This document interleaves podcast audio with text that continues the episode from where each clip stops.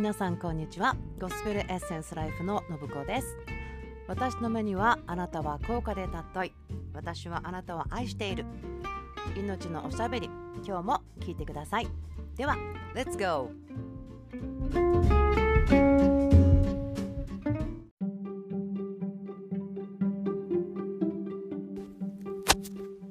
はい皆さんこんばんは。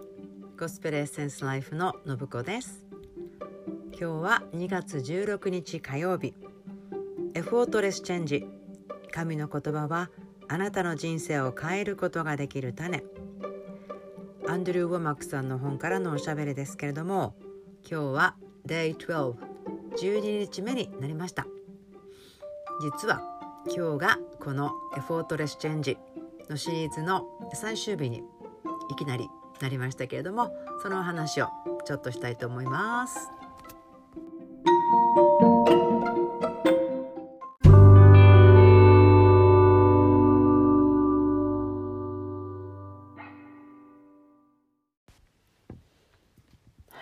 ということで今日で実はこの Effortless Change努力なしで変わる神の言葉があなたの人生を変えることができる種だからというですね。この本からのおしゃべりは最終日になりました。私の最初の計画では一章ずつこの本から何か話題をですね取っておしゃべりをしていこうと思っていたんですけれども驚くべきことにというか本当にこれずっと同じ話をしてくれるんですね。ひたすら神の御言葉を私たちが思い巡らせること黙想することそのことによって私たちのまず思いが変えられて内側から変えられてそのことによって考え方が変わることによって私たちの期待感や私たちの価値観や私たちの行動が結果的に変わりますよ。ですから私たちが自分たちを変えるということは全くの努力はいらないんですけれどもそのとても大きなと思われるような努力というのはこの種をしっかりと育てるところなんですよということが書いてある本なんですよね。はい、ですからちょっとこれはですねああこれはなんか言うけども言うけども同じことをもちろんとても大事なことなんですけれども言っているのでちょっと、えー、今日でまとめてというかですね感謝して終わりにさせていただいてまた次のトピックをそれはですね「神様とおしゃべり」という私が去年の年末ぐらいに、えー、出版することができた本からのおしゃべりの方に、えー、移行することを感じているのでそちらに移ろうかなと思っています。でもこの Effortless Change この本の表紙がですねこの YouTube では、えー、写真が出ていますけれども開かれた聖書がありますね。そして盆栽のようにこの小さいけれどもしっかりと根が張っていて幹もあって葉っぱが出ているというですね。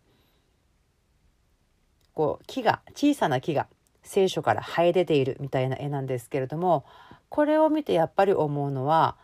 真理を植えたら真理が育つ。そして嘘を植えたら嘘が育つということですよね。私たちがスイカを植えたところから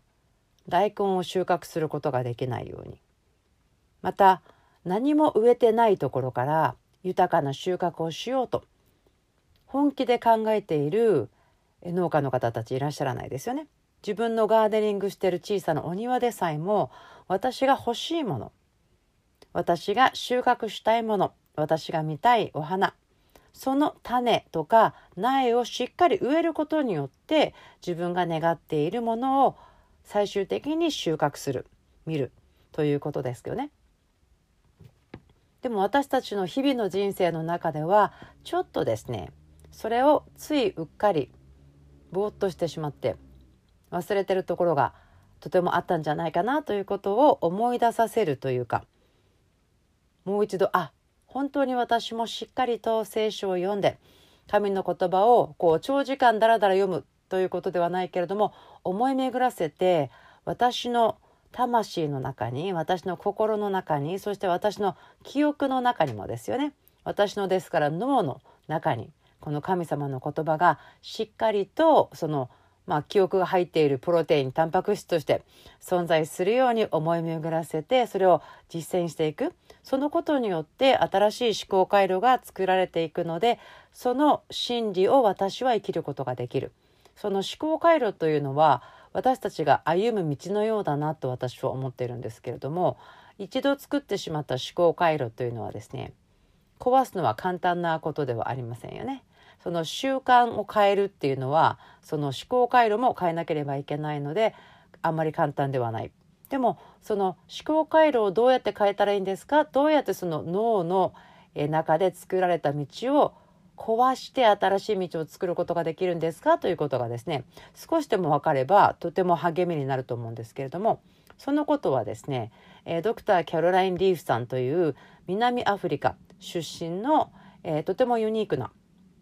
精霊に満たされたクリスチャンの方で、まあ、彼女は脳科学とか、えー、コミュニケーションですね。こう話をするとか、えー、そういったことですね。を、まあ、研究したりとか仕事としてほぼ30年ぐらいですかねやってる方なと思うんですけれどもその方は例えば事故にあって脳の一部を欠損してしまった人が脳の他の部分を使ってどうやってえー、日常生活を送ることができるかとかそれだけではなくて例えばえー、事故や病気で植物人間のような状態になってしまってもうもちろん脳の状態も、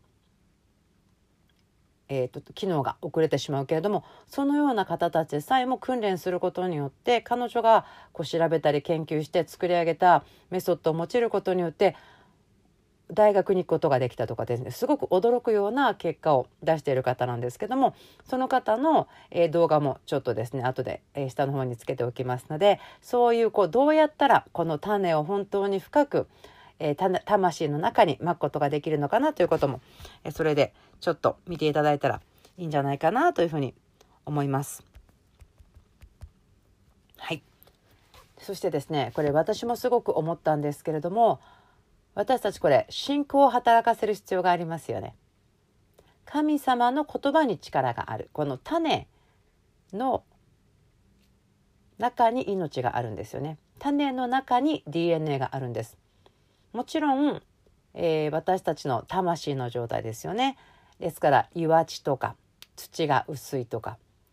茨が生えているとかですねまたはえ理解して受け取って30倍60倍100倍いろいろあるんですけれどもでもどんな種を植えるかによって全く違うことになりますから本当にこれ私たちが日々の普通の生活の中であこの神様の言葉この真理が私の種であって私がその種をしっかりと管理するしっかりと成長させるそのことをすることによって素晴らしい結果願っている結果ですよね。それを自分たちの中に、え体験することができるようにとても強められるといいなというふうに思いました。私たちは、えー、特に教会に行ってる私たちであるならば互いに祈ることや、えー、誰かですね油注がれたミニスターが来て祈ってくださることとかあると思うんですね。それはそれでとても素晴らしいんですけれども私たちにとても、えー、重要なことは自分で神様の御言葉を思い巡らせること信じることその信仰を働かせてそのことを実行していくということによってまたこの種を私たちの中で成長させて収穫するまで諦めないということですね。この収穫ということにはですねこの時間というものを自分たちの味方にしましょうねと彼も言ってるんですよね。まあ、時間と友達になるっていうかですねすぐ変わらなくても諦めてしまわないもちろんそうですよね私たちが普通にお庭を作ってる時のことを考えていや3日間で芽が出ないからその辺を掘り起こして次のを入れてしまおうっていうことをすることはないと思うんですよね。生えてくるまで待つんですよね。そしてある程度もちろん時間もかかりますけれどもそのように私たち信じますよね。あ出てくるから大丈夫だよって思いますよね。そのようにして私たちも自分たちの魂に神様の言葉を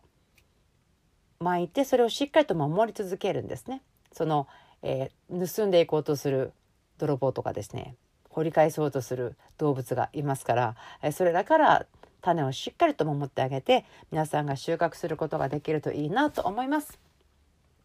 では祈ります。えー、天のお父さんありがとうございました今まで、えー、12日間この Effortless Change 努力なしで変わる神の言葉はあなたの人生の変えることができる種ですという話をしてきました。おしゃべりをしてきましたけれども本当にこのおしゃべりを聞いてくださっている皆さんの、えー、思いがですね新しくされますように。そして信仰が信じる心が増し加えられますように。この真理を植えたら真理を収穫するんだ。この約束の種をしっかりとまいてそれを育てていくんだというですね思いがますますあなたの恵みによって強くなりますように。主私たちの、えー、短時間で答えが欲しいという気持ちをあなたに今、えー、委ねます。あなたに手渡します。そのような気持ちに十字架で死にますね。そしてあなたに信頼して全てのことをあなたのタイミングで、えー、受け取ることができるように忍耐のあるものと変えられていることを感謝します。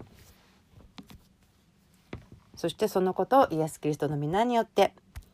お祈りします。アメン。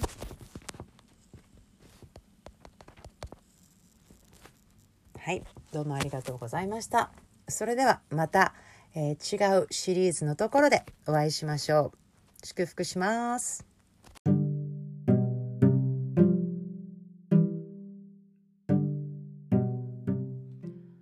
今日もゴスペルエッセンスライフの命のおしゃべりお付き合いくださってありがとうございました。豊かな主の祝福があなたにあることをイエス・キリストの皆によって祈ります。アメン